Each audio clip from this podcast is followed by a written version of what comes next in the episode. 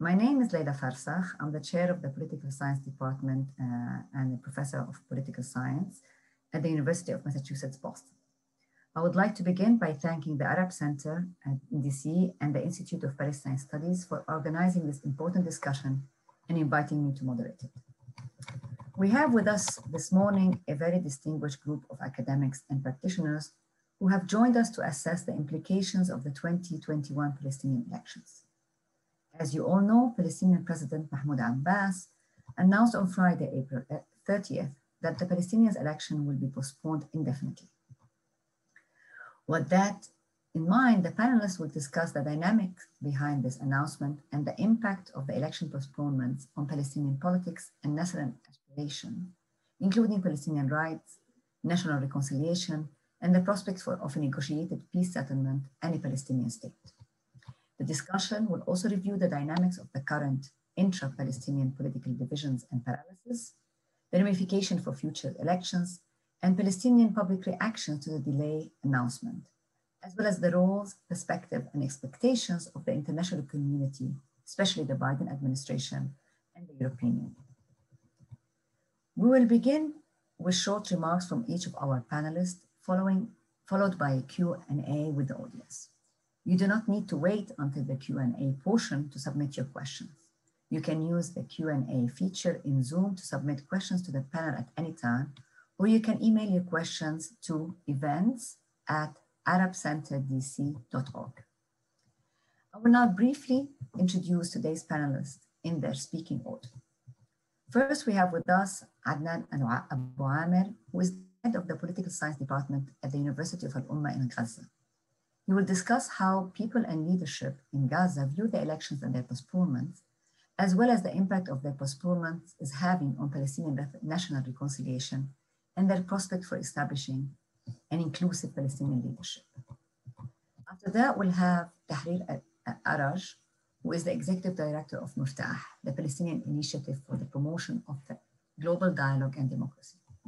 She will focus on the impact of the election and their postponement for the Palestinians in the West Bank, Gaza and East Jerusalem, and how it will impact the legitimacy of the Palestinian Authority, as well as provide us an assessment of the importance of holding elections in any attempt to respect democracy and human rights. Unfortunately, Ms. Tahrir could not be with us, uh, but uh, she sent her presentation and we will be reading it. After that, we're gonna have Aya Omran Randal, who is assistant professor at the Doha Institute of Graduate Studies remark will, remarks will cover the international law, what international law has to say with regard to the Palestinian elections, Palestinian rights, and the Palestinian cause more generally. And last but not least, we're going to have Salem Barahmeh, who is the executive director of the Palestine Institute for Public Diplomacy. He will, he will give us an overview of the US and international point of view on these elections, their uh, reaction to the potential results and postponements, as well as what the role the Biden administration can play in the current crisis and in pressuring the Palestinian Authority. Welcome to all of you and thank you for being with us today. I now turn to Mr. Adnan to give us his comments. The floor is yours. شكرا لكم على هذه الاستضافة الكريمة وأنا آسف موضوع اللغة لكن مضطرين نكون نقدم شيء رصين على الأقل شكرا مقدما للمركز العربي والزملاء في هذا تنظيم الندوة السياسية المهمة في التوقيت المهم وشكرا للزميل المقداد على هذا الجهد الذي سيبذل معنا في الدقائق القادمة. Uh, first of all, I would like to thank you uh, so very much uh, for having me. And uh, I uh, apologize about uh, the language issue and translation issue but we want uh, to, to, be more accurate. And thank you for the Arab Center, Washington, D.C., and thank you for all of my panelist colleagues, and thank you for the translator. تطورات متلاحقة شهدت الساحة الفلسطينية عموما وقطاع غزة خصوصا عقب قرار الرئيس الفلسطيني محمود عباس بتأجيل الانتخابات التشريعية.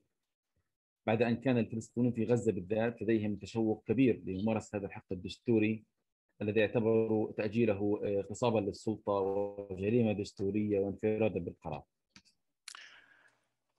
The uh, Palestinian landscape is witnessing uh, uh, fast-paced developments following President Mahmoud Abbas's decision to postpone legislative elections uh, which uh, prompted uh, angry Palestinian uh, reactions uh, as uh, they considered uh, this decision a power grab, uh, a constitutional crime, and uh, a monopoly of the uh, election uh, and decision making. في غزة بالذات رغم الإشارات واضحة عن حالة الحراك الانتخابي والتسجيل والإعلان القوائم الانتخابية لكن أهل غزة والقوى السياسية فيها كانت تشعر بوجود إشارات واضحة من قبل الفريق السياسي المحيط بالرئيس أن هناك قرار تأجيل وشيك للانتخابات في ضوء معطيات داخلية تؤكد أن هناك هزيمة محققة ستمنى بها قائمة حركة الفتح التي يقودها بسبب حالة التشظي التي تعيشها الحركة بين ثلاث قوائم انتخابية. Uh, s- especially in uh, Gaza. And uh, weeks ago, there have been uh, clear indications by the uh, political team uh, surrounding uh, uh, President Abbas, uh, making references to, to the pending decision of postponement. Uh, given a wide range of uh, internal uh, parameters that all indicated uh, an assured electoral upset uh, uh, uh, for uh, the PLO list, uh, led by Abbas because of uh, uh, its uh, state of uh, disarray, its uh, facing and its uh, division uh, into uh, three lists. آه، طبعا لا شك أن آه، حماس بالذات كحركة تسيطر على قطاع غزة آه، كان لديها تقدير موقف يشير أنها ستفوز بهذه الانتخابات بالرغم من تراجع شعبيتها نسبيا في قطاع غزة بسبب الوضع الاقتصاديه والاداريه لكنها كانت تعول كثيرا على آه، نجاحها في الضفة الغربية بسبب آه، فساد السلطة الفلسطينية والأوضاع الأمنية السيئة وحالة التشظي التي تعيشها فتح في ظل قوائمها الانتخابية وحالة الصراع التي تسود الحركة وستسير لنا حماس بشكل باخر. Uh, especially Hamas in, in, in Gaza and uh, the West Bank were counting uh, uh, deeply and strongly on, on these uh, elections, uh, especially as uh, its popularity was decreasing lately because of different variant reasons. على الأقل في ضوء معلوماتي الشخصية حماس بذلت جهود مضنية في الأسابيع الأخيرة للتأكيد على موضوع الانتخابات وتسجيل قوائمها وتقديم قائمة إلى حد ما آه، أقل آه، آه، وضوحا أنها قائمة حماس الرسميه في وجود كوادر أكاديمية مرشحين نقابيين تقنيين تكنوقراط وعلى الأقل لمحاولة اجتياز هذه العقبة السياسية القائمة ومحاولة الفوز بالانتخابات لكن ليس بالضرورة فوزا كاسحا كبيرا يعيدنا إلى ذات النقطة السابقة بتشكيل حكومة وفرض الحصار من جديد. uh, Hamas is also have, have has been uh, exerting uh, very intensive uh, efforts uh, to uh, register uh, its uh, its candidates from trade unionists, from technocrats, and it's really exerting a lot of issues. Uh, trying to win uh, uh, this time, maybe it's not going to be an overwhelming win, but it at least will have some gains. في الوقت ذاته حماس في غزة بالذات آه، أفسحت المجال لمشاركة لافته من قبل تيار محمد دحلان خصم الرئيس عباس اللدود بإعادة آه، عشرات من كوادره الذين يقيمون في مصر والإمارات إلى غزة لتشكيل قائمة انتخابية قوية قد تشكل يعني خصما قويا لقائمة الرئيس عباس وبذلك آه، حماس كانت تريد أن تجري نوع من التحالف المسبق مع قائمة دحلان فيما لو حصلت انتخابات تشريعيه. Also, Hamas was trying to uh, coalesce with uh, uh, Mohammed Dahlan's uh, list, and uh, it was uh, trying to form a strong opponent to, to Abbas's PLO's list. And it's trying hard to, to, to, to strategize over those divisions by the PLO list because of also, again, its state of, of disarray and, and division. سبق هذا فقط توضيح هي قوائم حركة فتح وليس بي ال أو وليس منظمه التحرير حتى تكون الدقة واضحة افضل للاخوه المشاهدين. Uh, yes, uh, uh, please uh, uh, s- uh, replace PLO with Fatah uh, lists. يس يس Uh, thank you. طبعا إلى جانب هذه التحضيرات المحلية والفلسطينية الداخلية الفلسطينيين في غزة لاحظوا عن كثب حجم الزيارات المكوكيه الإقليمية والدولية إلى رام الله ولقاء مبعوثين أمنيين وسياسيين عرب وغربيين مع الرئيس عبد الماز لمحاولة بحث سياق الانتخابات تأجيلها توحيد فتح من الداخل حتى لا تعود ذات النتائج 2006 وتفوز حماس من جديد. Um, also in, in Gaza, uh, people have noticed uh, there's so uh, many visits by delegates from Arab and, and foreign countries from uh, security uh, and, and politicians and diplomats uh, trying to postpone or, or, or trying to uh, maybe uh, also cancel these uh, elections for, for good. And people are not very satisfied with those developments. في الوقت ذاته كان العامل الإسرائيلي واضحا وفاعلا أكثر من سواه في الأراضي الفلسطينية بشكل عام من خلال ضغوط إسرائيلية مورست على أبو مازن لتأجيل الانتخابات تمثل ذلك في زيارة رئيس الجهاز الأمن العام الإسرائيلي للرئيس وطار ذلك يتمثل ذلك في الجيش الإسرائيلي اعتقالات متلاحقة على مدار الساعة لكوادر حماس ومرشحيها مما دفع حماس في غزة في لحظة ما إلى أن تجعل مرشحيها في القائمة الانتخابية في غزة أكثر عددا من الضفة الغربية تفاديا لاعتقالات كبيرة قد تشنها إسرائيل على مرشحيها ونوابها الفائزين إذا ما حصلت انتخابات. In addition to that, there is also the, the, the pressure from uh, Israel, from uh, Israeli uh, army and, and all the arrests uh, that uh, has, has been uh, launched in the West Bank. And, and that's why Hamas has more of the candidacy in, in, in Gaza rather than the West Bank uh, because of, of these uh, Israeli operations and, and the pressure that, that Israel is putting on, on the election as a whole. رغم كل هذه التحضيرات التي شهدنا في غزة للانتخابات، تسجيل القوائم، تحضير الدعاية الانتخابية يعني الناس عاشوا أجواء إلى حد ما يعني ديمقراطيه نسبيا للتحضير لممارسه الحق الدستوري. لكن في وقت ذاته أيضا عاشت غزة في الأيام الأخيرة قبل إعلان نتائج الانتخابات حالة من الحراك، الاستنفار، التأهب لإمكانية صدور قرار بتاجيل الانتخابات، ولذلك شهدنا مسيرات، احتجاجات، بيانات صادره كلها تؤكد على عدم مشروعية أي قرار يصدر بتاجيل الانتخابات. And uh, in spite of all this uh, uh, preparation, the campaigns, and, and people have enjoyed some democratic environments to, to, to work for uh, the ele election campaigns. Uh, but at the same time, there have been uh, uh protest and uh, activism uh, protesting this decision and trying to avoid it in, in, a popular voice. اليوم وقد تأجلت الانتخابات الفلسطينيين عموما وفي غزة خصوصا عندهم قناعة تقترب من اليقين أن موضوع القدس ليس إلا ذريعة غير مقنعة للفلسطينيين لتأجيل الانتخابات هذا كلام عبثي وغير مقنع مع أنا على الأقل تواصلت مع زملاء في لجنة الانتخابات المركزية. أبلغوني أنه مقترحات عديدة قدمت لموضوع القدس التصويت الإلكتروني وهو قائم فعليا.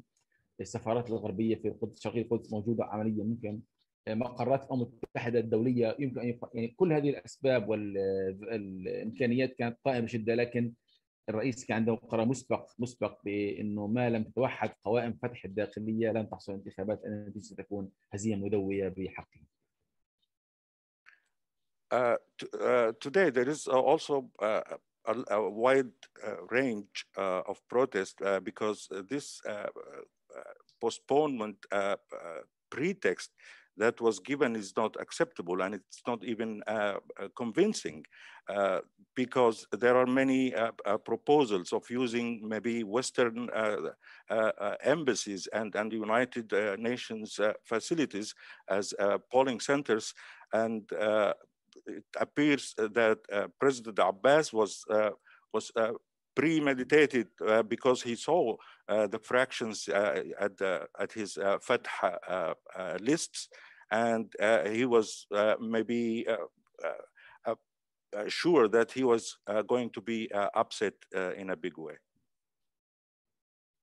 اليوم الفلسطينيين في غزه يعتقدون انه هذا الطلال الاجيل احبطهم سبب لهم خيبه امل كبيره جدا لا اخفيكم كان عندنا في غزة على الأقل يعني رغبة رغبة جامحه بممارسه حق دستوري عندنا الآن. آخر انتخابات حصلت في 2006 يعني 15 عام جيل كامل يمارس حقه الدستوري الانتخابي. ولذلك الرئيس يعني بجرة قلم انفرادية حرمنا هذا الحق كأجيال فلسطينية موجودة في الأرض الفلسطينية وغزة خصوصا. ولذلك هذا القرار بالتأكيد يفسح مجال لوجود نقاشات على مدار الساعة في الأراضي الفلسطينية خاصة في غزة. لمحاولة الرد على هذا القرار وإيجاد صيغة جديدة تخرج الوضع الفلسطيني من حالة الانفراد في القرار السياسي. Uh, today there is a, a, big disappointment because we actually, uh, the Palestinians in general and uh, especially in Gaza, had always have a, a strong desire uh, to, to, to, to have these elections because the latest in 2006 was uh, the, the latest that uh, a whole generation has missed so far. So the president has uh, prevented us from, from this right. Uh, and, and that will lead us to uh, open up discussions and talks around the clock and to try to find and reach a new formula that we can oppose uh, this decision and, and go on uh, to, to do and conduct uh, elections. اليوم بعد مرور اسبوع تقريبا على قرار تاجيل الانتخابات غزه تشعر نفسها في حاله ورشه عمل على مدار الساعه من كل الفصائل بالاستثناء قائمه فتح الرئيسيه برئيس ابو مازن في حين قوائم فتح الاخرى برغوثي وقدوة ودحلان مشاركة في هذه النقاشات الفلسطينية الداخلية لمناقشة مجموعة من الخيارات قد تبدو متطرفة قد تبدو صعبة لكنها قائمة. رفع الغطاء الشعبي عن الرئيس أبو مازن الدعوه لاجتماع امناء عامين في بيروت كما حصل قبل أشهر تشكيل مجلس تأسيسي في قطاع غزة. رفض تشكيل حكومة وحدة وطنية برئاسة أبو مازن لانها قد يعيد إلى ذات كل هذه النقاشات بالتاكيد تشهد غزة في هذه الآونة وقد نكون في قادم الأيام أمام استحقاقات صعبة في حق القضية الفلسطينية. Uh, now, uh, a week after the, that, uh, that decision was made, in Gaza, there's an active way of of running uh, workshops uh, by by all uh, by all parties except for Fatah list of course and there are lists of Al Barghouthi and, and Dahlan and everyone is trying to discuss these options some of them could be difficult and might uh, even uh, be considered uh, extreme.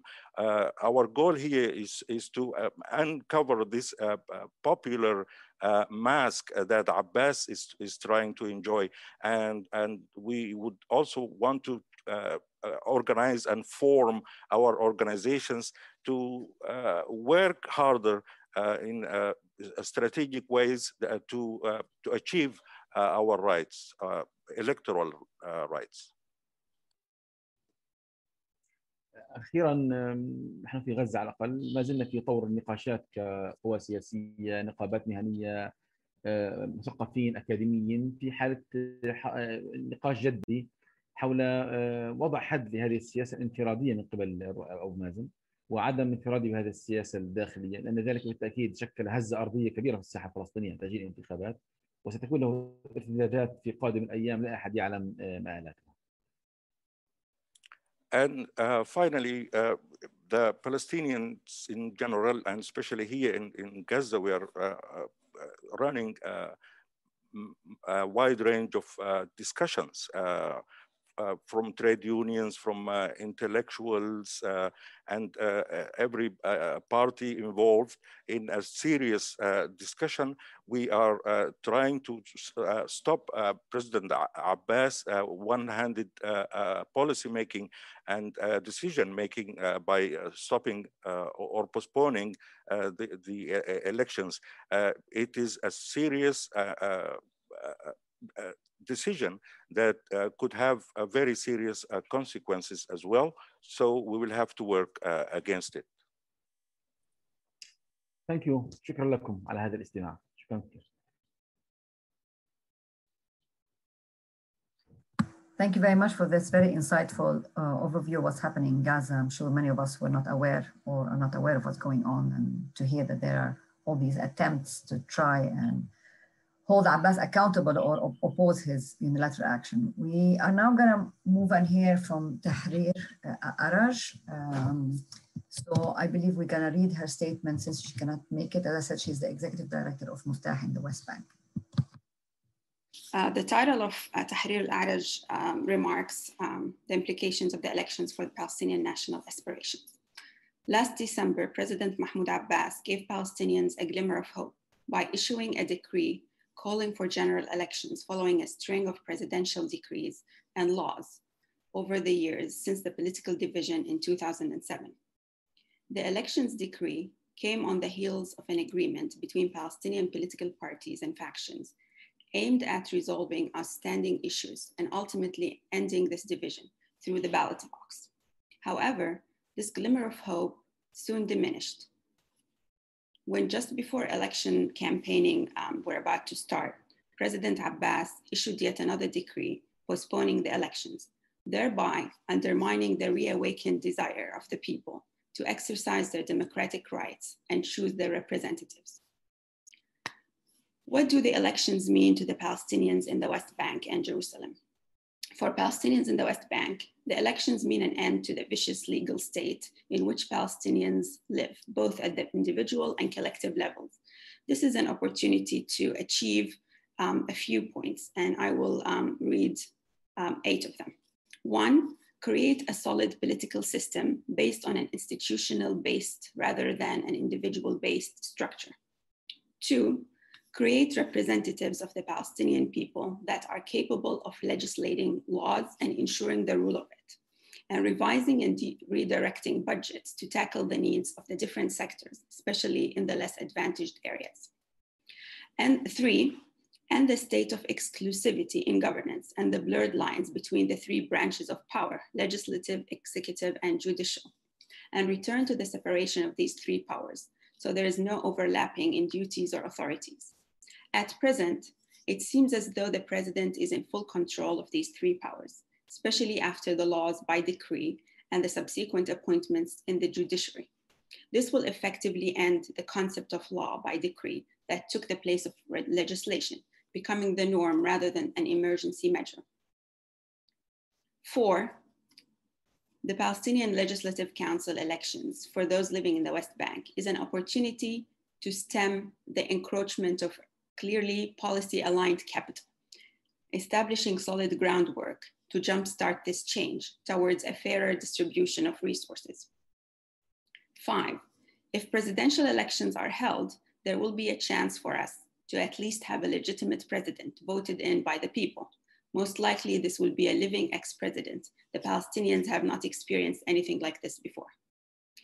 The Palestinian National Council, the PNC, is the framework encompassing all Palestinians, both in Palestine and in the diaspora. And this is an opportunity to rebuild this council so it can play a role in breathing new life into the PLO, the sole and legitimate representative of the Palestinian people. Seven, as for Jerusalem, the election is an opportunity for Jerusalemites to interact with and be involved in Palestinian politics and under different circumstances than in the West Bank and Gaza Strip.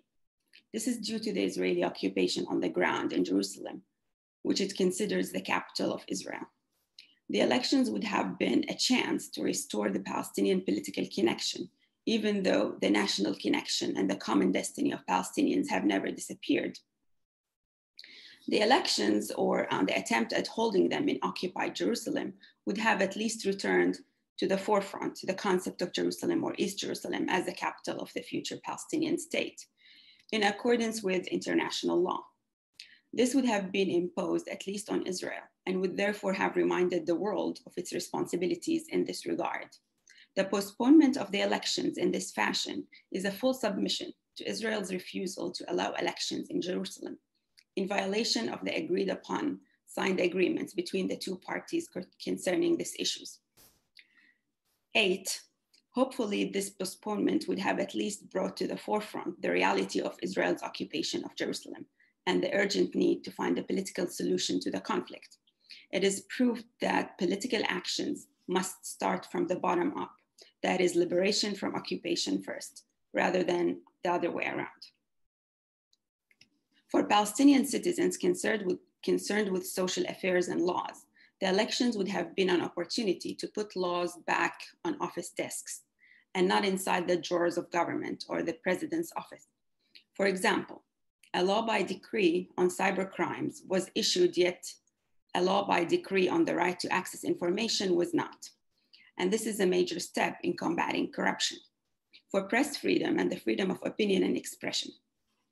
Other examples include a law by decree that should be issued for the family protection law, which is ex extremely important given its provisions ending impunity and reducing sentences and punishments, thus eliminating bias and offense against issues pertaining to the family.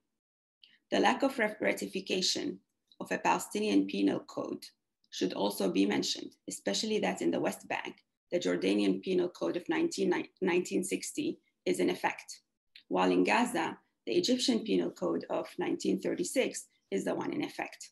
Both are outdated and do not express the specificities of developments in the Palestinian society. Same goes to, per, to the personal status laws.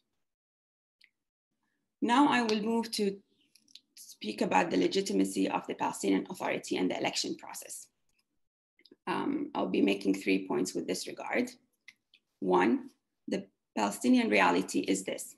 The Palestinian Legis Legislative Council's term is over. It was dissolved by presidential decree under the guise of the Constitutional Court, which was appointed by the president. This council or court only convened a few times and without any impact until the division occurred in 2007. Mahmoud Abbas was elected as president in 2005 after the death of the late president Yasser Arafat. Till this day, he has been the head of the Palestinian political system, that is a total of 16 years, which are four presidential, ter presidential terms without re-election and renewing his legitimacy by the people, who are the source of power. Two, simply the three branches of authority do not have legitimacy. The executive authority, according to the Palestinian Basic Law, shall respond to the legislative authority for all the necessary requests, whom can hold them accountable to any violation. However, the executive authority, both the government and the presidency, have clearly and blatantly infringed on legislative jurisdictions, while the presidency took on the duty of legislation. The government, meanwhile, assumed the task of passing budgets and distributing resources. As for the judicial authority, it is not in a better shape. The laws by decree issued by the president at the end of last year and the beginning of this year put the, judici the judiciary in the hands of a few of President Abbas's close acquaintances. Under no circumstances should those who operate on the premise of the judiciary to guarantee impartiality ever be appointed by the president directly, whom they are accountable for according to the basic law. Number three, the legitimacy of the Palestinian uh, Liberation Organization, the PLO. The PLO is the undisputed sole and legitimate representative of the Palestinian people from a political aspect. However, the overall framework of the PLO, which stems from the PNC, the Palestinian National Council, cannot remain based on a quota system among the parties that comprise the PLO without consideration for the changes on the ground with the establishment of new forces or the semi-disappearance of old ones. It is unacceptable that the PLO has remained this long without the representation of over, of over 40% of Palestinians who do not believe in the representation of the PLO factions anymore. This is in addition to the results of the last election and opinion polls on these postponed elections that point to similar sentiment. What is required is the consensus of all Palestinians so the PLO can regain its true status as a clear and unequivocal representative of the Palestinian people everywhere. And the last section of, of my remarks have to do with the impact of the elections on freedoms and human rights. And here I will, um, I have four points. One, democratic election is a legitimate right and a constitutional entitlement and duty of all authorities that adopt a democratic system. This should carry out periodic elections on set dates with no postponements unless under extenuating circumstances. What is happening in Palestine is considered a violation of human rights in this regard. How can a system based on the basic law that clearly states the significance of holding elections be a system without the transfer of power through the ballot box, thus be transformed into a quasi kingdom where powers are in the hands of the president? Two, in previous years, specifically after the intra-Palestinian division, we have noticed certain indications pointing to the rise of a police state based mostly on its security forces.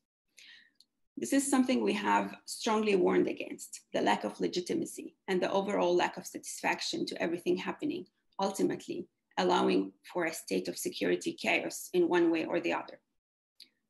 This is because there are no avenues for democratic and controllable change, consequently allowing security forces to infringe even more on freedoms. This is evident from the repeated shootings, in addition to the lack of control over several areas in the West Bank, categorized as Area C. And that creates a dark picture that does not bode well for Palestinians if things remain the same. Three, we are experiencing a constant renewal of the state of emergency because of the coronavirus pandemic. However, we have, um, we should be concerned about the extension and re-extension and announcement of the state of emergency for over a year without legal justification and in violation of the basic law. There were no tangible measures on the ground pertaining to the pandemic that would clearly show the benefits of keeping the state of emergency. Four, the topic that has most caught the attention of the public recently has been the COVID-19 vaccines. From the moment they arrived, the public has been preoccupied with how they were distributed, with those affiliated with the government brazenly receiving them first. This culminated in, an, in the open declaration by the Minister of Health saying that vaccines were basically administered to officials. In a system that has the means and mechanisms for inspection, it should follow up and hold the wrongdoers accountable. This should, in the best, in the best case scenario, lead to the resignation of the entire government and the punishment of everyone involved. On this premise, we must all push for elections to be held because the social contract is now one vertical direction, imposed from the top of the hierarchy downwards without one legitimate or legal vaccine dose administered. And this is the end of Tahrir al-A'raj remarks. Thank you very much. Uh, this is very illuminating and comprehensive with regards to the why the elections are important to happen both for the Palestinians uh, from a political point of view as much as from a human rights point of view. So thank you very much. We move now to um, Aya uh, Randall. Um, thank you. Thank you so much. Um, I mean, um, let's talk law now and uh, let's just tackle things from a different angle um, uh, we're just going to retrieve uh, the, you know, the, the, experience of the past, the previous elections, and learn some lessons from these elections and see how uh, the, the um, legal infrastructure is not supporting really a real democratic process. So I'm going to actually tackle the topic of the Palestinian elections, the peaceful transition of power and international law. Palestine had to go through a long political and diplomatic journey to be recognized in, in the international arena as a full sovereign state. In this regard, Palestine submitted its application of full UN membership on the 23rd of September 2011. However, this application was rejected by the permanent members of the Security Council. A year later, the BA submitted its application to gain the status of the observer non-member state uh, of uh, the UN. This application was accepted the, on the 29th of November 2012. Accordingly, and based on the observer non-member um, status, Palestine managed to accede to international treaties and conventions starting from April 2014. In this regard, it managed to accede and ratify 98 treaties by November 2020. Acceding to uh, these human rights treaties supposedly leads to the promotion of human rights environment in the Palestinian territories, including the right of political participation stated in uh, the International Covenant on Civil and Political Rights of 1966. Uh, these new variables may urge us to ask the question, what did the BA do in preparation for the coming elections? What did the BA do to make this election different from the previous one? Especially in the light of the fact that the BA is bearing the responsibility of executing international, its international obligations with utmost good faith by harmonizing its legal, political, and political systems with international standards. Examining the status quo shows that the seeds of conflict are still there. So how can we expect that this election will be any different from the previous one? Uh, how could we uh, assume that this election will resolve the previous conflicts when the same reasons of disagreements are still the same? the problem appears clearly in the domain of the transition of power. The main areas of conflict that may the peaceful transition of power can be viewed from different perspectives. I will actually give examples of these problematic issues. The first problematic issue is the nature of the Palestinian political system. The political system can be divided, as we all know, into main, two main systems. The presidential political system, where the president of the state is the head of the executive authority. The president also help in the process of forming government and the president is elected by people directly. The parliamentary system, where the president is elected by the parliament and the president's authorities are just merely symbolic. The prime minister is, the, um, um, is representing the parliamentary uh, or the uh, major parliamentary bloc and the newly formed government also needs the parliamentary vote of confidence. The hybrid systems can contain the attributes of both systems. The Palestinian system can be classified as a hybrid system. That is, the president is elected directly by people. Moreover, it's parliamentary in terms of the fact that the government uh, needs the parliamentary votes of confidence. This was stated clearly in Article 5 of the Palestinian Basic Law. However, when Hamas entered the political process and won the elections of 2006, the Palestinian political scene became much more complicated. This new variable raised the questions concerning the Palestinian political system, its infrastructure, and the relationship between its authorities and components. It was obvious that the hybrid and balanced political system that was introduced after 2003 is the main factor to widen the gap between the political parties. Um, so that is the uh, uh, unbalanced hybrid uh, political system can be diagnosed as the important or as an important factor for the failure of the peace transition of power in the previous election.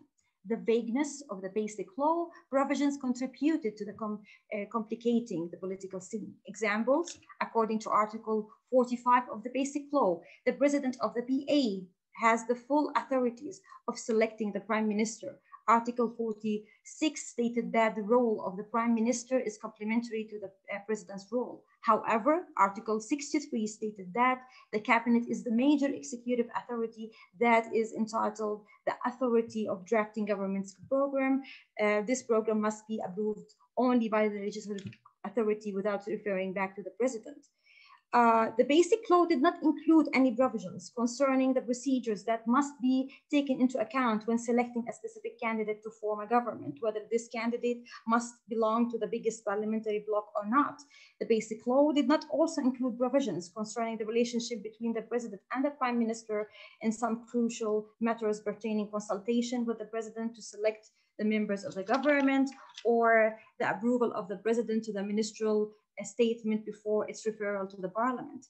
We do have another problematic issue here that may complicate the political scene, which is the relationship between the Palestinian Authority and the Palestinian Liberation Movement.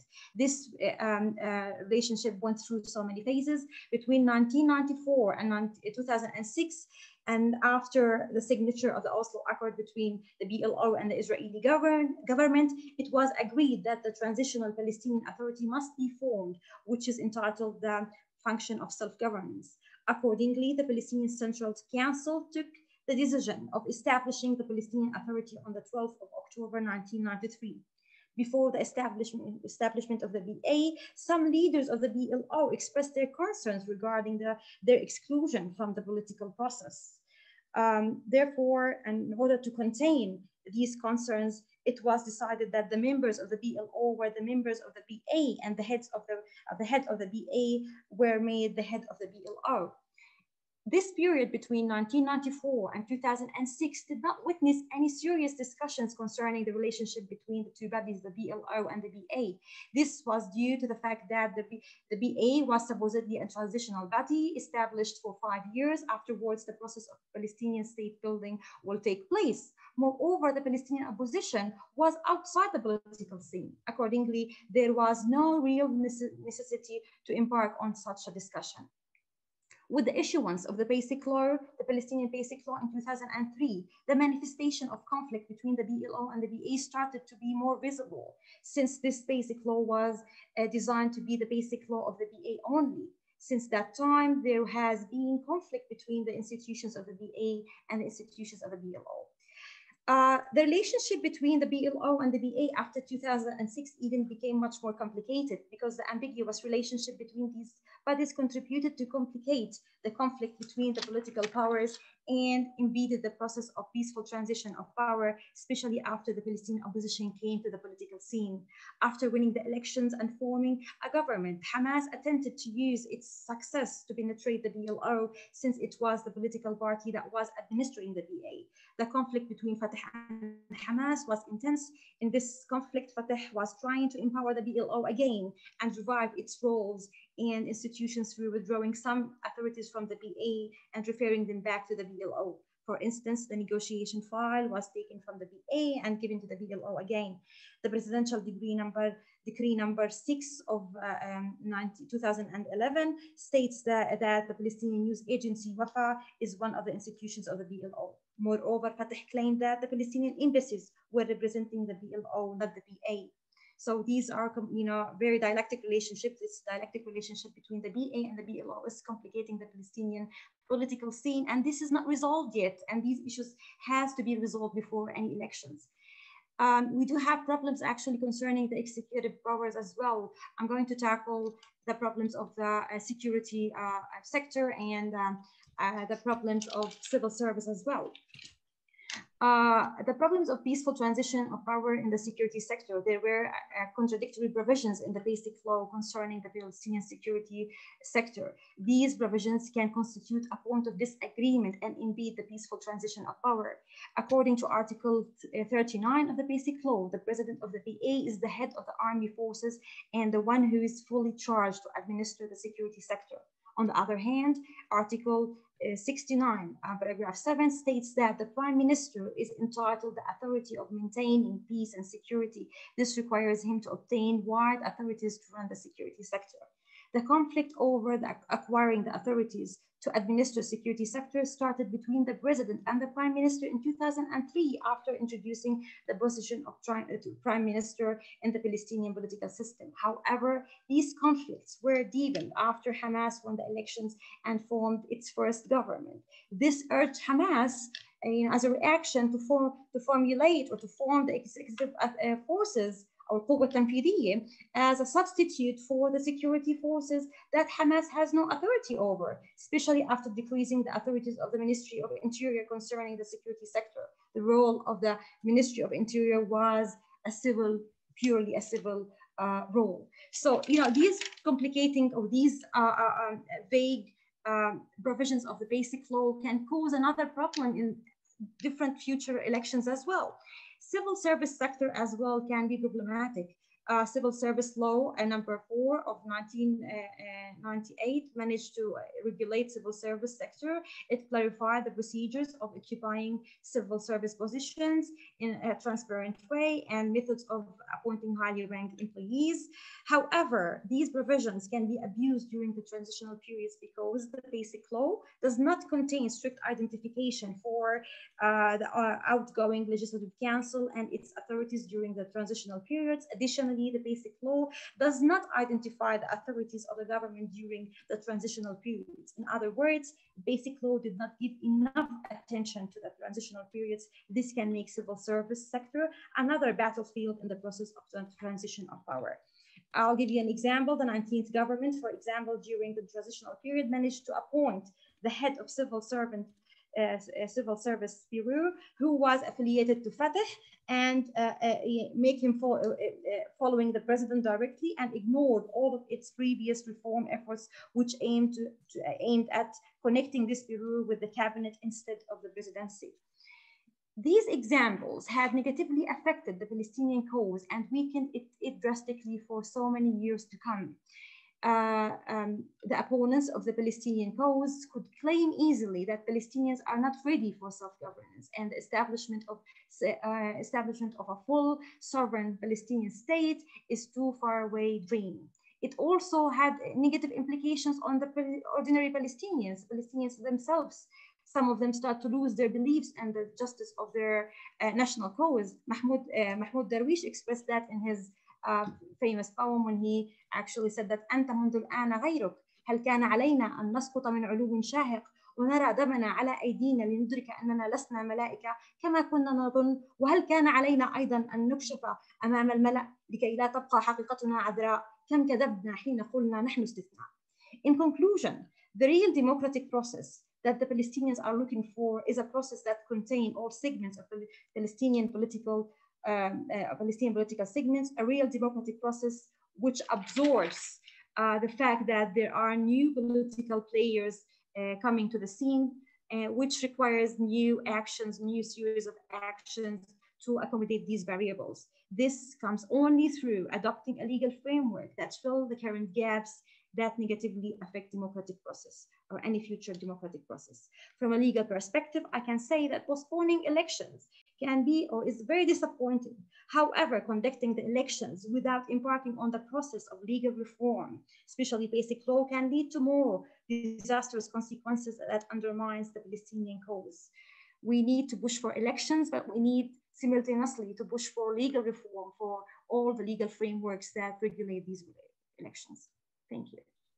Thank you very much, Aya, for this legal review. Uh, we'll move now to Salem, who's gonna look into, give us an overview of the international and regional implications and factors. Thank you. The floor is yours, Salem.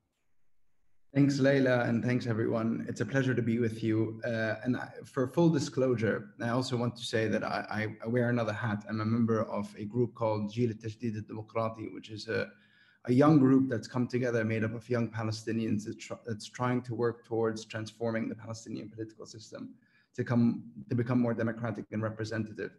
So I, I come with those with those views as well.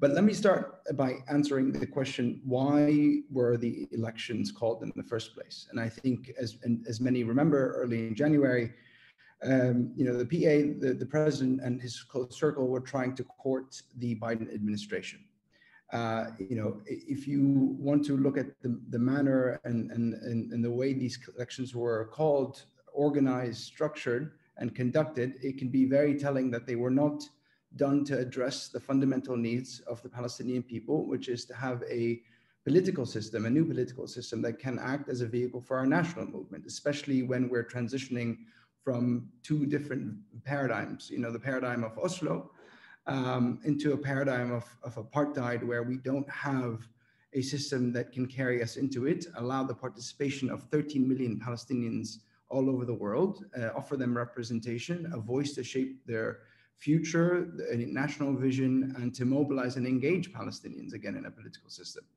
That's not what was done. And, and um, if, if that was the primary concern, elections would have started with a reformed PNC, the Palestinian National Council of the PLO, not uh, the PLC. The PLC at the moment has jurisdiction over 40% of the West Bank.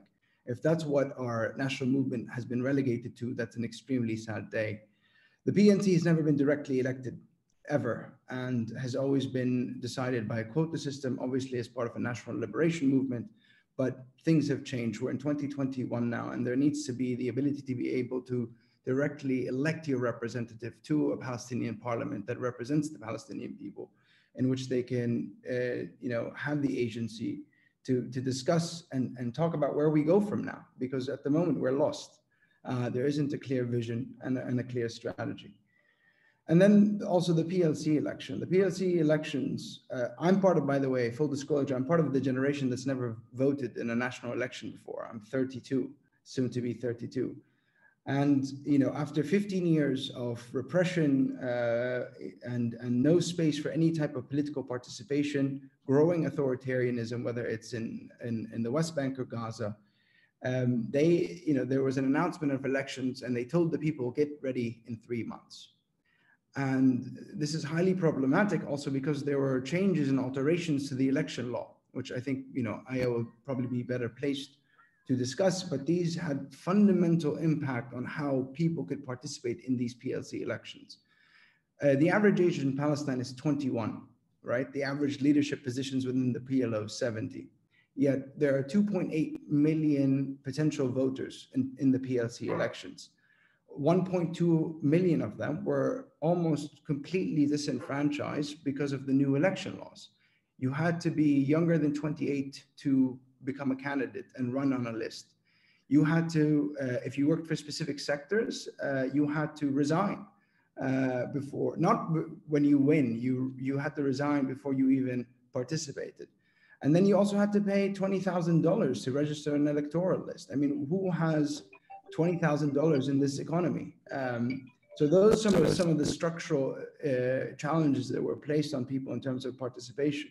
Then there was the complete shifting of the electoral system. In 2006, we voted in local constituencies, the governance. There were allocated seating, then there was also mixed with national proportional representation. That was changed entirely in favor of national proportional representation, which meant if you weren't an established party with a, a base across Palestine, which where you could compete in the big cities, there was no chance for you to challenge the, the powers that already held the monopoly in the West Bank and Gaza. And that's also a fundamental issue.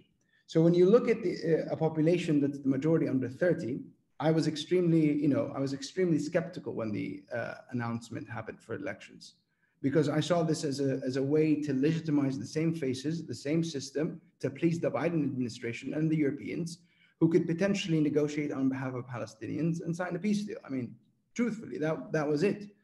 But I saw people all around me from my generation extremely excited, excited by the chance to finally be able to vote for your representative and choose and elect who can speak on our behalf. But uh, we saw that uh, the trajectory from the announcement to when the lists were uh, supposed to be submitted at the end of March was a complete removal and withdrawal from the political arena for young people. And we had a lot of conversations with different groups, and they said to us, well, why, why should we participate?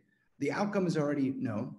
Uh, they're likely going to postpone the election anyway. We heard that quite a bit. And uh, the, the, structural, uh, the structural challenges they impose on us have been immense.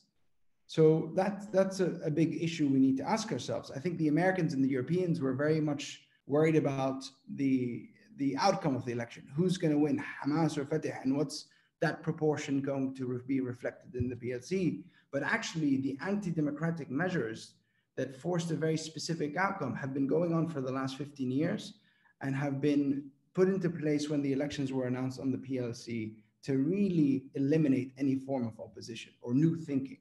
And that's fundamentally the problem, right? These were never democratic elections.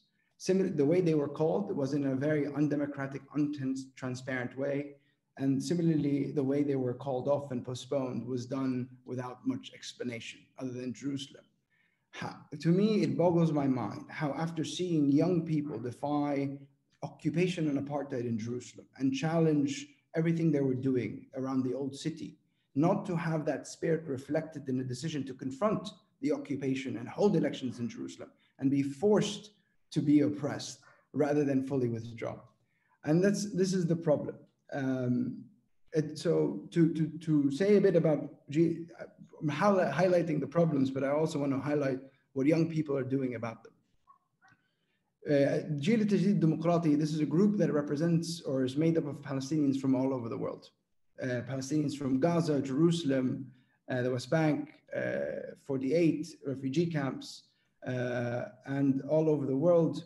And the idea is to hold our own virtual elections. And we're still going through we're announcing uh, our virtual parliamentary list, which is made up of nine women and nine men on, on Monday, uh, uh, May 10th.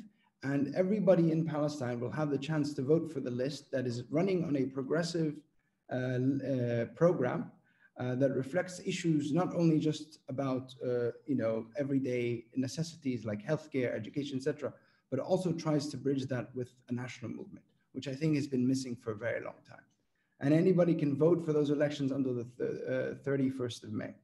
And the idea here is for a lot of young people, and this is to me one of the, the biggest problems. Young, the young people are complete, completely withdrawn from political life. They've been depoliticized under Oslo, us, the Oslo generation. And so when we're doing this exercise, it's not so much to compete with the factions, we're competing with political apathy.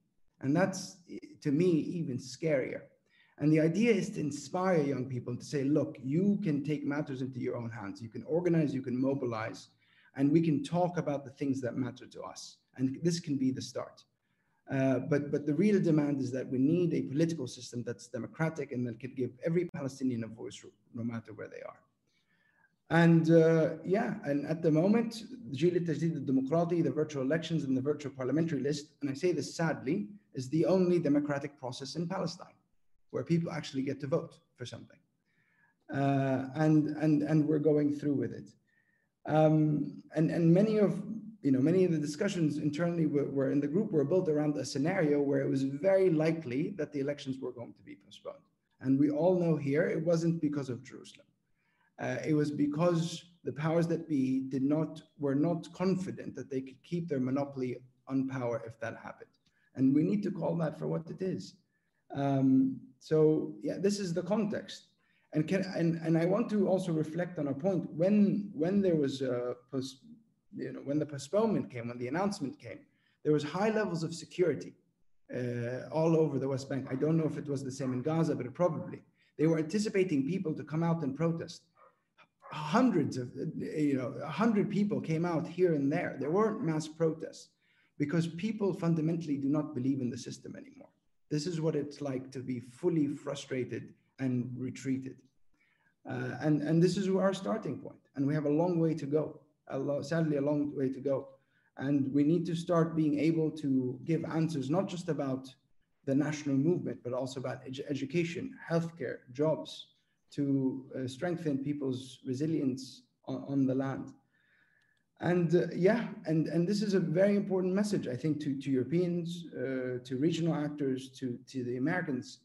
You know, if you want to promote democracy in Palestine, allow us to make a environment that's more conducive for that to happen. And it's what elections is pushed for. And for me, as, as a young Palestinian, I want to start with a reformed PNC and PNC direct elections that can give every Palestinian a voice so we can finally, finally start figuring out where we're going as a people and what's the national vision we're heading to. That's it. Thank you so much.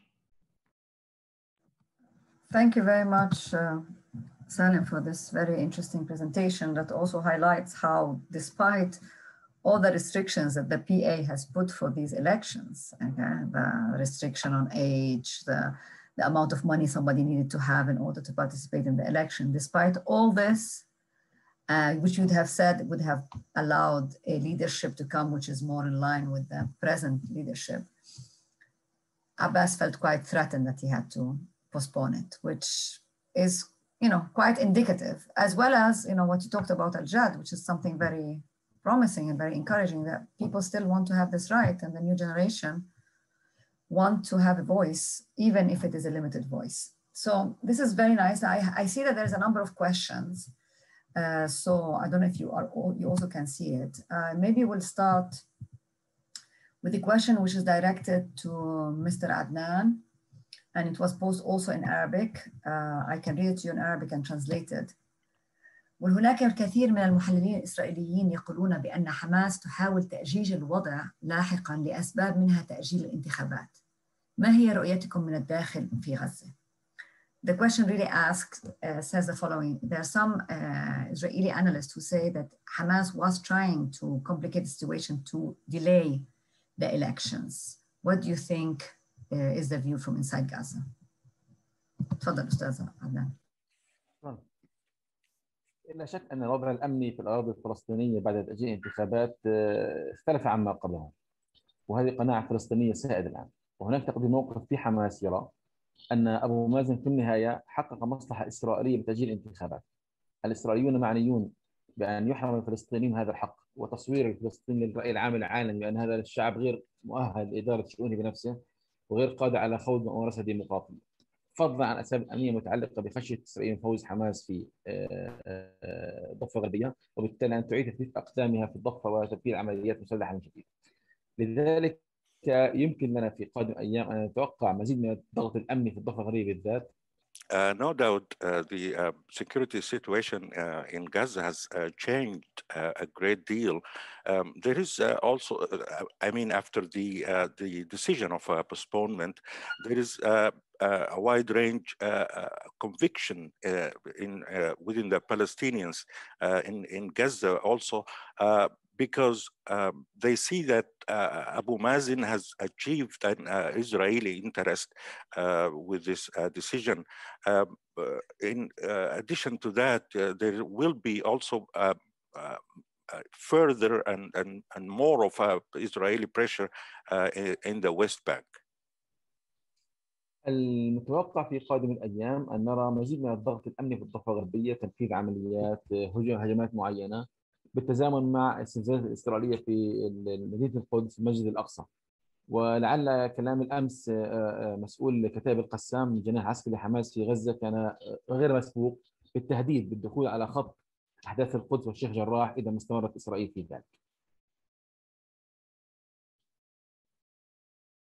Uh, we are also anticipating uh, that uh, there will be many security operations, wide security operations in the West Bank and also in, in, in, in, Jerusalem. And, and we have seen some of the uh, face off or, or, conflicts with Kataib al-Qassam and uh, the uh, incidents in, in Jerusalem. So we, we, will expect more of those operations and, and security campaigns in the West Bank. تزامن كل ذلك مع تأجيل الانتخابات بالتأكيد صب مزيد من الزيت على نار التوتر القائم أصلا. So uh, in addition to all that, uh, this uh, decision of postponement uh, have, have uh, increased the incitement and, and uh, added oil to the fire in, in the whole situation. No.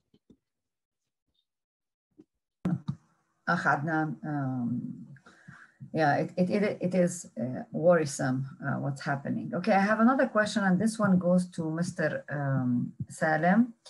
He says, the impression we get here in Washington is a postponement by Hamas would not have been possible without Hamas's, acquiescence. the postponement of the election could not have been possible without Hamas's acquiescence.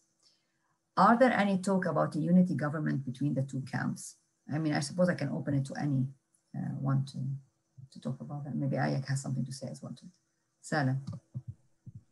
To be honest, I, I, think there needed to be agreement across the board, and, and I, I don't know the internal Hamas position. I, you know, I, publicly they were threatening. Uh, maybe Adnan can say more about that. Uh, that the, there needs to be elections and the need to go forward. I don't know if that was a tactical maneuver to get concessions out of Fatah and the PA. Um, but there was there was there was rumors around a um, a unity government right after the elections uh, were postponed, but we haven't seen anything yet. Um, so that's that's all I have to say about that. Aya? Uh, I totally agree that the, the whole uh, process of elections and announcing elections was just a tactical maneuvering, as uh, Salem said. I mean, it seems like he was, Abbas was trying to attract the attention of Biden's government, and uh, he did not intend from the start actually to uh, conduct elections. So uh, this delay was not something that was unexpected. all of us, you know, realized in some way um, that this election won't be conducted, and uh, it seems like this relationship between Fatah and Hamas is fluctuating and did not get to a certain uh, um, agreement point. So mm. I don't think, you know, I have any. I'm going to go through, throw the ball again to uh, Mr. Adnan about is it true what some people here in DC think that uh, the postponement by, by Abbas could not have been possible without Hamas's acquiescence? إذا فهمت السؤال جيدا هل أنه الأوساط في أمريكا تتكلم أن تأجيل الانتخابات من قبل عباس لم يمر بدون موافقة حماس؟ في انطباع أنه أنه يعني قرار عباس اتخذ لأنه يعني حماس كانت راضية أو متوقعة أو يعني في الثانية الانتخابات. الثانية الثانية. شوف أتكلم بشكل أكثر صراحة الآن. قرار الذهاب إلى الانتخابات قبل المصالحه لم يحظى بموافقه كبيره في داخل حماس ابتداء Let's be uh, frank here, because the decision to uh, to to conduct the uh, elections before the reconciliation did not find any support from Hamas in the first place. منذ انقسام 2007 حتى اليوم كانت التقدير في حماس إنه المصالحة ثم الانتخابات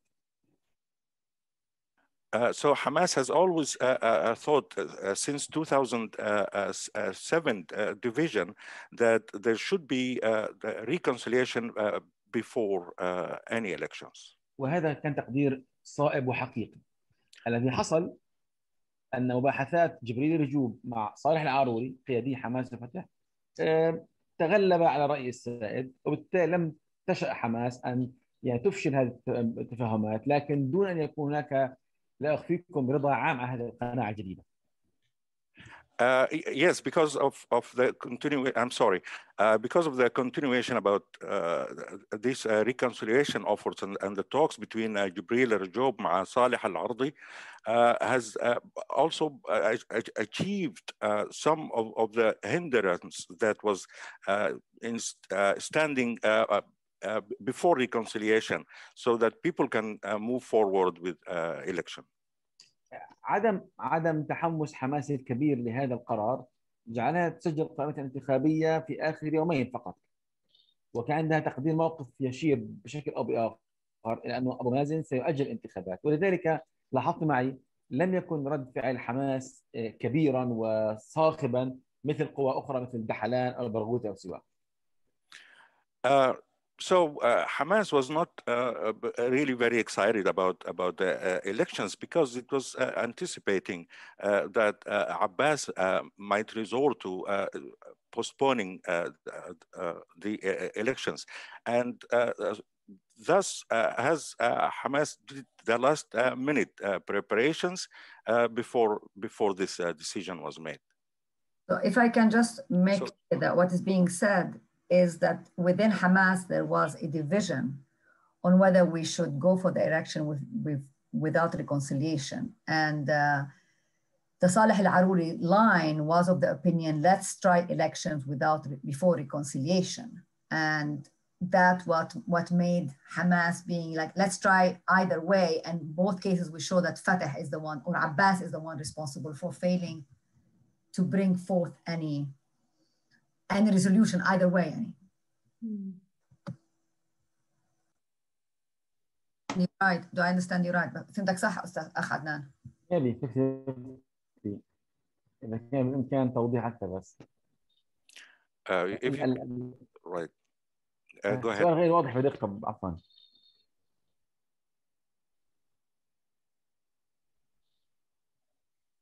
هو هو هو السؤال كان هو السؤال كان عن تأجيل أو قرار تأجيل الانتخابات أصلا.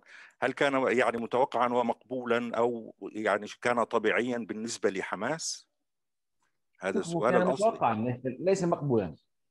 يعني كان في تقدير موقف في حماس جدا على نطاق واسع من قيادة حماس إنه أبو مازن ليس جادا كثيرا في إجراء الانتخابات طالما لم يستطع أن يوحد قوائم الحركة داخليا عندهم فتح. ولكن في اللحظه التي فشلت فيها جهود تفضل Uh, yes, uh, the decision uh, was not acceptable by, by Hamas by, by any means because Abbas was really not sure about the divisions and, and the breakups within his Fatah lists. And so it, it was not a surprise, but it was not an acceptable decision by, by no means. كان لافت انه حجم رد فعل حماس مثلا الشعبي والجماهيري اكثر غضبا من رد فعل قياده حماس السياسيه الهادئه المرنه. And we have seen also the uh, popular reaction by, by Hamas uh, followers. Uh, it was stronger than even Hamas leadership. Well, that's very helpful. Okay, I have a few questions for uh, Salem because people were fascinated to hear that there is a youth mobilization happening. So the, I have two questions for you on this, on this issue. One is, so ask the following, does the frustration by Palestinian youth regarding elections and voicelessness cut across factional lines as indicated by public opinions? And will it impact both Fatah and Hamas? So I'll start with this question before I go to the next one. Sure, thanks, Leila. I think a very important statistic to note here is 67% of young people in Palestine do not belong to a political faction. I think that's very clear, that shows how there's a complete withdrawal from that form of political participation that probably came much more with the generation that was, uh, you know, uh, you know, of age, let's say, during the, the first intifada. Um, I think the process of Oslo, the process of, of uh, the second and intifada, uh, and then the years that, that have come after it have completely removed Palestinians, I think, young Palestinians from any type of political work. Um, the other the other thing is to really note is you look at the the youth wings of these political parties. I mean, even within their in, internal elections, I don't want to talk about Hamas because there there's a bit more of a democratic uh, internal infrastructure that where there's regular elections, but a lot of the youth within Fatah, for example, uh, haven't had the chance to even join some of the the, the leadership uh, um, councils, like the revolutionary the revolutionary council, etc. So even generations within the factions, um, and even the PLO factions who, who are under 50 have never had a chance to really serve in leadership positions or really shape the internal trajectory of these parties. So within society as a whole, and I think within even the politicized Palestinians within the factions, there, there's been a marginalization and disenfranchisement, disenfranchisement of youth across the board. And I think that that reflects the, the level of frustration and I think reflects to some extent that there weren't mass protests when the announcement decision was made. Uh, the, the, decision for postponement was made. Um, you know, every, everybody's just kind of retreated. Okay, another question I have for you is the following. The virtual elections planned among younger Palestinians on May 31 seem promising. Once these elections take place, what happens then? Can you say more? Yeah, so Jil Tajdid's uh, um, mission, I think, as we, we, we see it, is to transform the Palestinian political system to become more democratic and representative. And we see engagement on many different levels. Um, in, in, this very specific phase, we, we went with a virtual parliamentary list because we, as, as we laid out, it wasn't really democratic, a lot of structural challenges in terms of participation, etc. I think that the next would be to look at um, the PNC and, and trying to mobilize people around PNC reform and PNC direct elections. And I think we also are looking at municipal elections down the road. Municipal municipalities in Palestine are central political organizing bodies that have come way before Oslo and represent a big part of uh, our social political life. And I think many people here care a lot about uh, the, the municipalities as a service uh, providing uh, entity as well. Uh, and it's the one they deal with on a day to day, whether it's in within cities or more the, the, visual, the village councils across the board. And I think it's very important to see youth engagement and representation there. So it's a long-term strategy to engage on every different level of the Palestinian political system to try to see that transformation happen. Not just a virtual parliamentary list. It doesn't end there, but it moves to also engaging in different elections uh, depending on, on the context. Thank you very much. Okay, I have this question now to Aya and uh, Adnan. It's, could you please elaborate or speculate, had the election taken place, could you share your predictions of the outcome?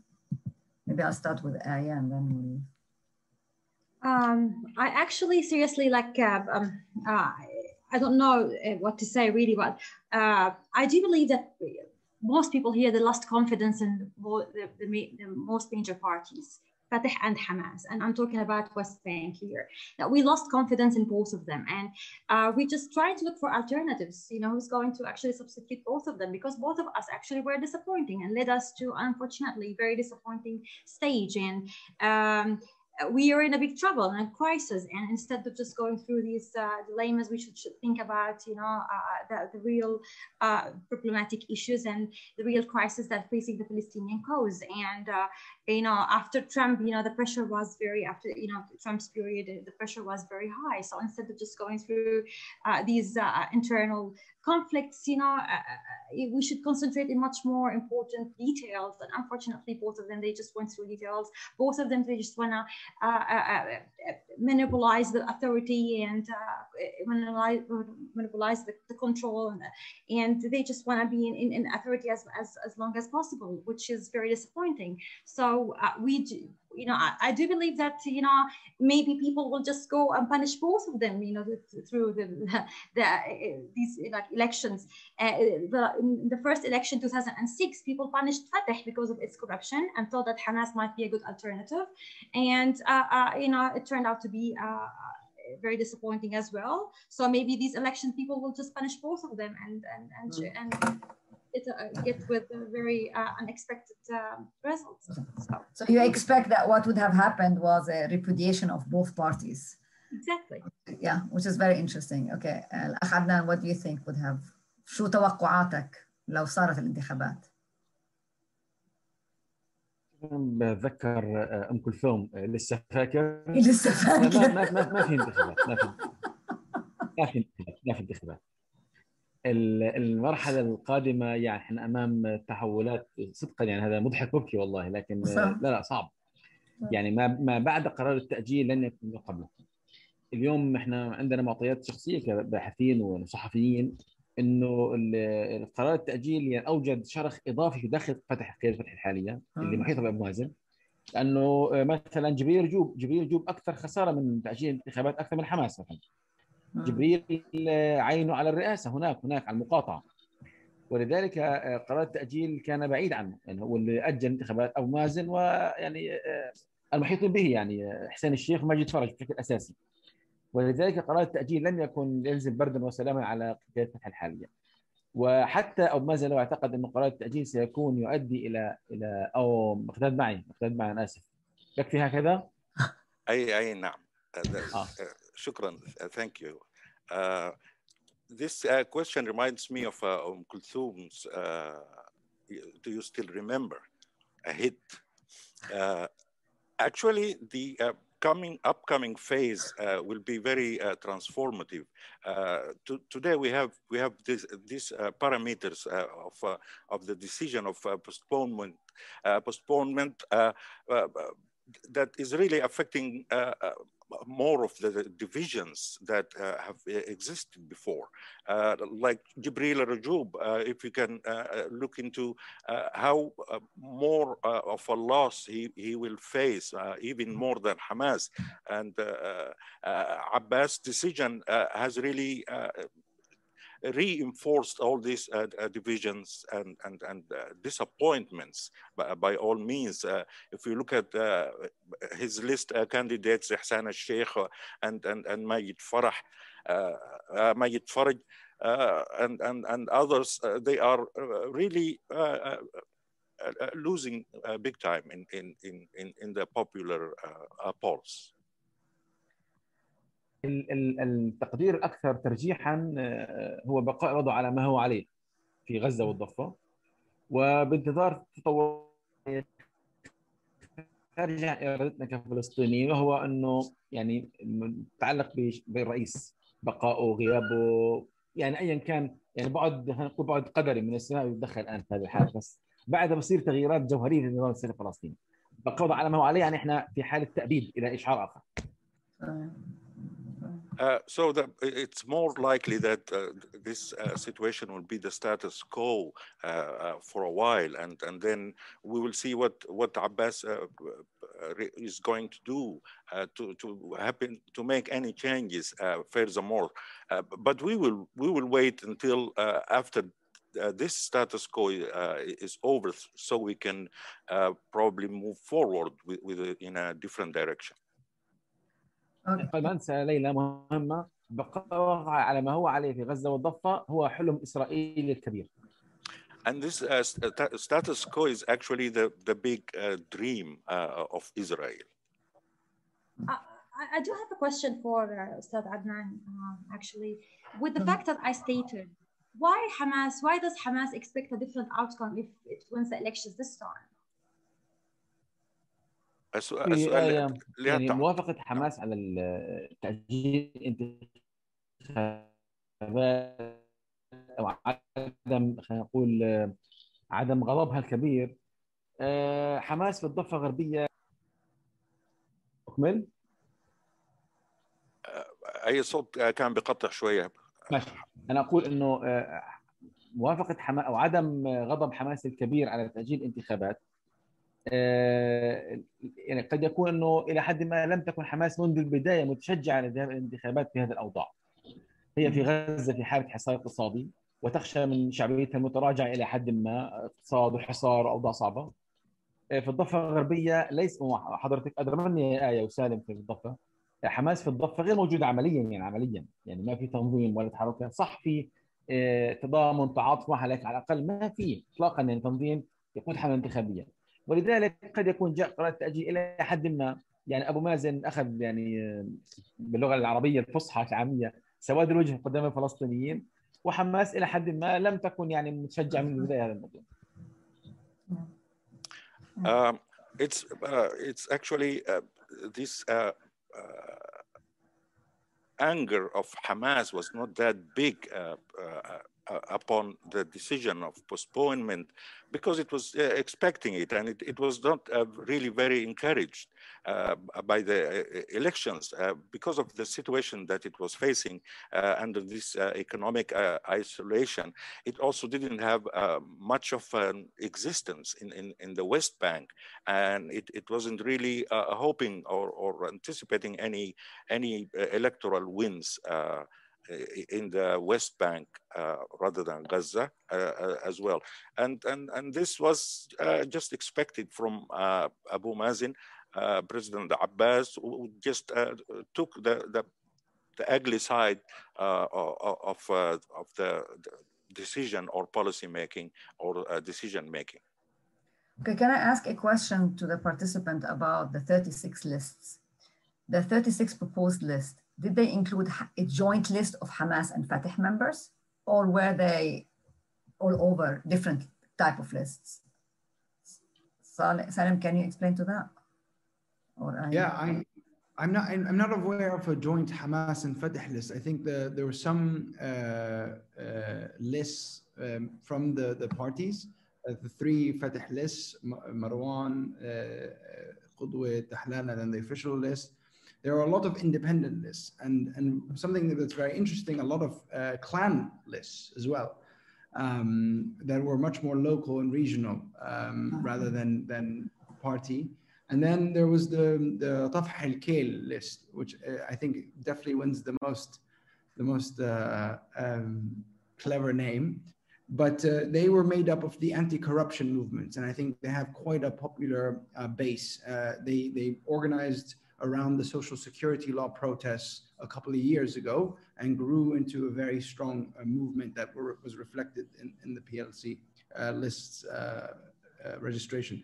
And Leila, I just want to add one point here. I think just around the, the postponement, and I think we need to ask ourselves as, as, a, panel, as a panel, you know, in which configuration is an Israeli government that's going further and further right ever going to allow elections in Jerusalem? So, and this is a very serious question that we all, I think, need to, to, to address because this will essentially indefinitely postpone any form of PLC elections in, in Palestine. Uh, and unless, uh, you know, President Abbas, uh, you know, accepts to vote in Abu Dis or to in, a, in, in the Swedish consulate or online, you know, this is not something that's going to happen anytime soon. And there wasn't any plan or clarity on how that's going to be delivered. So I, I, think that's that's a very important point to make um, because it's. I agree with you, but I do think there was ways, as was explained, there were ways to include the Jerusalemites, especially that they voted in, in 1996. So I think that would have been circumvented. That yeah. even if you vote in the Swedish embassy, actually it is even better to the Palestinian cause because it just improve it proves the continuity of the occupation as as as Tahrir explains in her presentation uh, I think the big challenge is, as, as was rightly explained by everybody here, is that the, the present president is not interested in elections, is, is worried about them. And the factionalism of Fatah magnifies that now the major problem is how Fatah is splintering.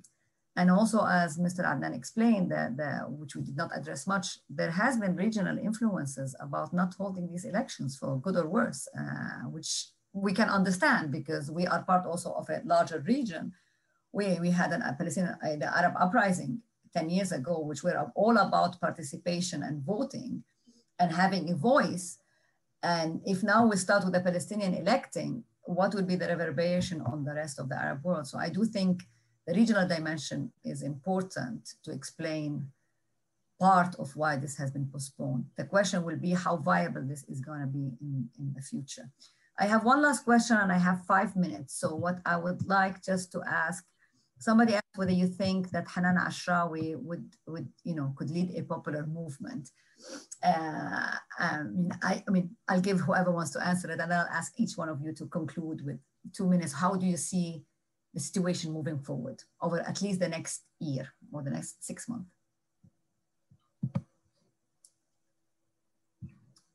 Um, maybe as someone who worked for uh. Hanan Ashrawi at some point in their career, I can I can say that her resignation, I think, uh, partially was made because um, the system was no longer uh, reflecting any form of democratic process internally, and it culminated in where we are today.